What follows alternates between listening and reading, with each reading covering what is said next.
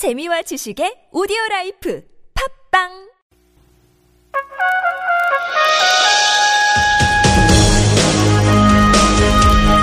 열린 인터뷰 시간입니다. 북한이 결국 5차 핵실험을 했습니다. 북한의 핵도발을 막을 묘안은 없을까요? 김대중 전 대통령의 북핵 해법에 답이 있다는 주장이 있는데요. 직접 들어보겠습니다. 김대중 평화캠프 집행위원장을 맡고 있는 국민의당 최경환 의원 연결되어 있습니다. 안녕하세요. 네, 안녕하십니까. 최경환 의원입니다. 예, 오랜만입니다. 네, 반갑습니다. 네네. 서별관 회의 증인 채택 논란이 됐던 그 최경환 의원이 아니죠? 네, 그렇습니다. 동명이 이제 국민의당의 최경환 의원입니다. 네. 예. 어, 김대중 전 대통령의 마지막 비서관을 했었죠. 네, 그렇습니다. 예, 그렇게 구분이 되면 확실하게 알 것 같습니다. 예. 예, 초강경 북한에 대한 초강경 제재에도 불구하고 북한이 5차 핵실험을 감행했는데 북한에 대한 국제사회 고강도 제재 압박 효과를 보지 못했다고 봐야 될까요? 아니면 이렇든 저렇든 김정은의 정신 상태가 통제 불능이라고 봐야 될까요? 아, 뭐, 김정은 위원장도 문제이지만요. 우리, 이번, 이제 5차 핵실험이지 않습니까? 예. 이제까지 다섯 차례 핵실험이 있었습니다. 에, 에, 가까이는 지난 1월에 4차 핵실험이 있었고, 3월에 이제 유엔 안보리 대북 제재 2270, 2270 결의가 있었는데요. 압박과 제재가 주요한 그 개- 제재 수단이었는데, 예. 결국 이 박근혜 정부 들어와서 세 차례의 핵실험이 있었습니다. 총 다섯 차례 중에서 세 차례가 박근혜 정부와 이루어졌는데 예. 우리 정부나 또 국제사회의 대북 압박 제재 이런 것들이 결국 실패했다. 음. 에, 저는 이런 그 실패의 책임에 대해서 상황이 어떻든 간에 국민을 불안하게 한 거에 대해서는 에, 우리 정상적인 정부라면 사, 사과를 하는 게 국민들에게 사과를 해야 된다고 보고요. 예. 예, 대북 그- 그동안의 정책은 실패를 했습니다. 이세 차례나 가장 강력한 대북 제재 결의라고 하는 2270 결의가 예. 결국 5차 핵실험 결과를 낳고 말았습니다. 에, 이제 다른 수단, 에, 경제 제재나 사드와 같은 군사적 수단이 아니라 그것을 뛰어넘는 다른 수단, 다른 방법을 강구할 때가 됐다. 저는 이렇게 생각하고 있습니다. 예. 다른 방법을 강구할 때가 됐다라는 말에는 또 이제 어 공감이 부분적으로 가는데 이전에 포용 정책, 햇볕 정책 시기에도 통제를 조금 못하지 않았습니까? 햇볕 정책 시, 정책 시기, 예. 김대중 노무현 정부 시기는 발전된 남북 관계, 화해 협력의 관계, 또 대화와 협상들이 꾸준히 이루어지면서 예. 관리가 됐다고 봐요. 관리가 됐다. 어. 핵 능력이 핵 능력의 발전 속도가 더디거나 또, 어, 동결하는 수준까지 갔었는데요. 예. 햇볕 정책을 포기한 이후에 말씀드린 것처럼 다섯 차례 핵- 핵실험 중에 네 차례가 예. 이른바 이명박 박근혜 정부의 강경 정책 하에서 이루어졌습니다. 예. 일부에서 햇볕 정책이 북한의 핵실험을 낳았다 하는 것은 잘못된 이야기고요. 예. 말씀드린 것처럼 다섯 차례 중에 네 차례는 이명박 박근혜의 강경 정책 하에서 이루어졌다는 것 이것이 바로 에, 그 이걸 입증하고 있다고 생각합니다. 예. 과거 김대중 노무현 정부에서는 그 동결 수준의 관리가 되고 대화 협상이 가능했는데 지금은 아무것도 되지 않고 있습니다. 오로지 제재와 압박만이 이루어지면서 오히려 북한의 핵 능력을 강화시키고 핵실험과 미사일 발사를 이렇게 밥 먹듯이 하는 상황까지 최악, 최악의 상황까지 끌고 왔다는 것입니다. 이런 점에서 예. 정책 실패를 북핵 정책의 실패를 인정하고 다른 수단을 찾아 나가야 된다는 겁니다. 네. 예, 뭐 그렇게 돼서 뭐 어쨌든 간에 이번에 5차 핵실험은 상당히 이제 강도도 세진 걸로 확인되고 새로운 네, 차원의 이제 단계에 들어섰다 이렇게 얘기하던데 네.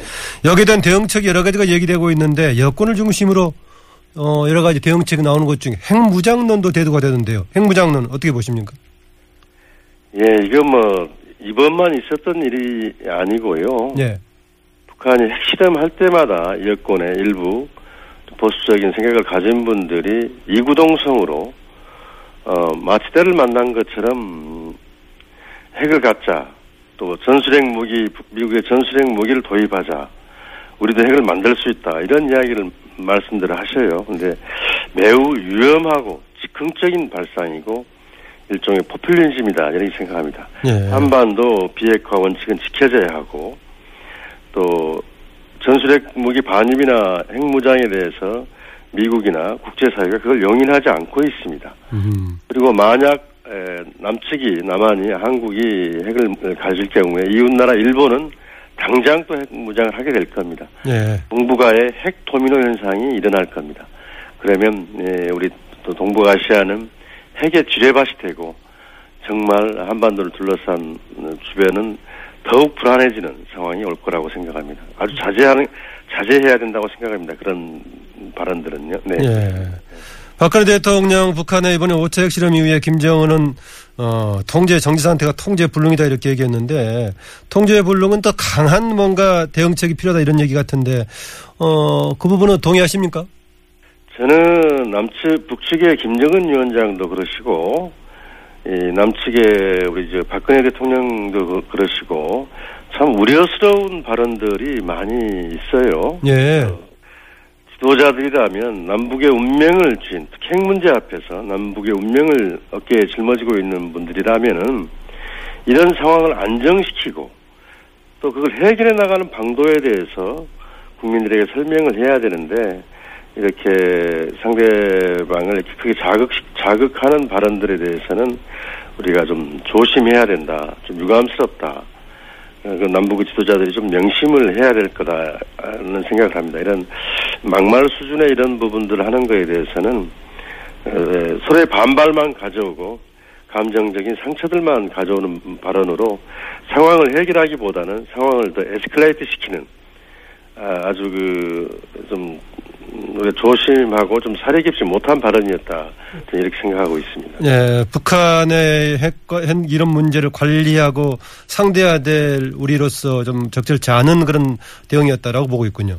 네 그렇습니다. 예. 오늘 오후에 박근혜 대통령과 여야 3당 대표동이 있는데 조금 서로의 의견을 모으는 북핵 문제에 대한 대응책으로서 의견을 모으는 성과를 기대해 볼 수 있을까요?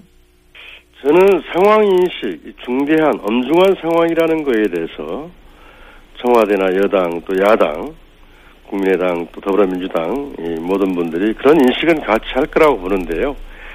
해법 문제에 있어서는 이 다섯 차례나 핵실험 또 박근혜 정부에서 있었던 세 차례 핵실험 놓고 앞으로 지금처럼 제재와 압박, 아, 사드와 같은 군사적 옵션을 만지작거리는 이런 상황으로 계속 밀고 나갈 것인가에 대한 또 다른 입장도 표출될 수가 있다고 생각합니다. 예. 인식은 상황 인식은 같이 하지만 지금 상황에서 어떻게 나갈 것이냐의 부분에서는 여야 여야와 청와대가 좀 생각들이 달, 다른 입장이 표출될 수 있지 않을, 않을 까 이런 생각을 하고 있습니다. 네. 예. 오랫동안 이제 김대중 전 대통령을 모셨었는데 지금 상황에서는 우리가 어- 우리 정부가 어떻게 대처하는 게 바람직할까요? 당시에 만약에 김대중 대통령이었다면 어떤 방식으로 대처했을 것 같습니까? 예, 저는 2006년 에, 1차 핵실험 때 기억을 좀 되- 되살려보고 싶은데요. 예. 그, 그 당시 노무현 정부 하에였었는데 대단히 김 대통령 퇴임에 계셨고 매우 엄중한 상황을 느끼, 느끼시면서 모든 국제사회에 호소를 하- 하셨어요. 근데 김대중 대통령께서 이렇게 가서는 안 된다. 다시 대화 협상 국면으로 가야 된다. 그렇게 해서 결국 이제 다른 상황들을 좀 만들어내시고 그랬는데 지금 지금 단계에서 김대중 대통령이 계- 계셨으면 첫째로는 좀 상황을 진정시키고 안정시키는 뭐 어떤 의제를 놓고 이야기하기 이전에 이렇게 가다가는 파국으로 간다. 아하. 그럴 수도 있다. 이런 부분에서 전략적 관리를 위한 음. 상황 관리를 위한 대화를 촉구하셨을 것 같습니다. 예. 그러면서 미국과 중국, 특히 북한에 대해서 이렇게 해서는 안 된다. 다시 에, 에, 대화 틀 속에서 어, 우리가 어떤 상황을 해결해 나가자 하는 이야기를 국제사회에 호소하시면서 예. 국민들에게 설득을 하셨을 거라고 생각합니다. 네, 예. 상황을 안정시키는 일차적인 관리 전략이 필요하다. 네, 그렇습니다. 네. 예, 그동안에 뭐 중국의 약간 북한 우리와의 관계 사드 문제 때문에 약간 뭐 이상 기류가 보이지 않냐 했었던 중국도 지금 북한 대사를 조치하는 등 북핵 불용에 대한 입장을 재확인했는데요. 중국과 미국 같은 주변 국가 외교 공조 어떻게 나가야 한다고 보십니까? 참 먼저 미국은 지금 유엔 안보리 제재 결의를 밀어붙이고 있는데요. 어, 저는 참 미국 상황이 우려스러워요. 그동안 오바마 대통령은 전략적 인내를 위해서 무시 전략으로 해왔어요. 북한 핵 문제에 대해서. 예. 그 결과가 결국 4차 핵실험, 5차 핵실험까지 왔고, 지금은 대통령 선거 와중, 와중입니다. 좀두 달이나 남아있고, 또 정책 결정이 공백기라고 할 수 있습니다. 내년 봄까지는, 새 정권이 들어설 때까지는 한반도 정책이 수립되기 힘들어질 거예요. 이 틈을 노리고 북한이 이렇게 들이대는 것도 있는데요. 예. 예, 미국 그런 상황이지만 하지만은 미국의 지도자들도 그동안의 수차의 제재와 압박, 유엔 안보리 결의를 통한 제재 이게 한계를 좀 깨닫고 좀 상황 관리에 들어가고 새로운 옵션, 새로운 정책을 수립하는 노력들이 필요하다 이런 생각을 하고요. 중국 문제에 있어서는 에, 우리 하- 우리 한국의 사드 배치를 결정하면서 대북 압박과 제재의 소극적인 모습을 보여주지 않았습니까? 예. 예, 그런 상황에서 저는 한국 정부가 사드 배치 문제를 좀 유보하면서 다만 중국이 앞장서서 북한에 대한 제재를 또 설득을 해나가는 노력을 하도록 압박, 그 중- 중국을 설득하는 이런 노력, 외교 공조를 좀 해, 해나갈 필요가 있지 않겠느냐. 사드를 배치하는 결정을 하면서 중국에게 나서달라고 하는 것은 지금 상황에서 대단히 그 중국으로서는 받아들이기 힘들 거라고 생각하고 있습니다. 네. 예, 북한의 5차 지금 핵실험 이런 분위기 속에서 어, 합리적인 설명을 떠나서 감정적으로 사드 배치에 대한 뭔가 반대하는 그런 분위기가 국민 여론에 조금 먹혀들지 않을 것 같기도 한데 어떻습니까?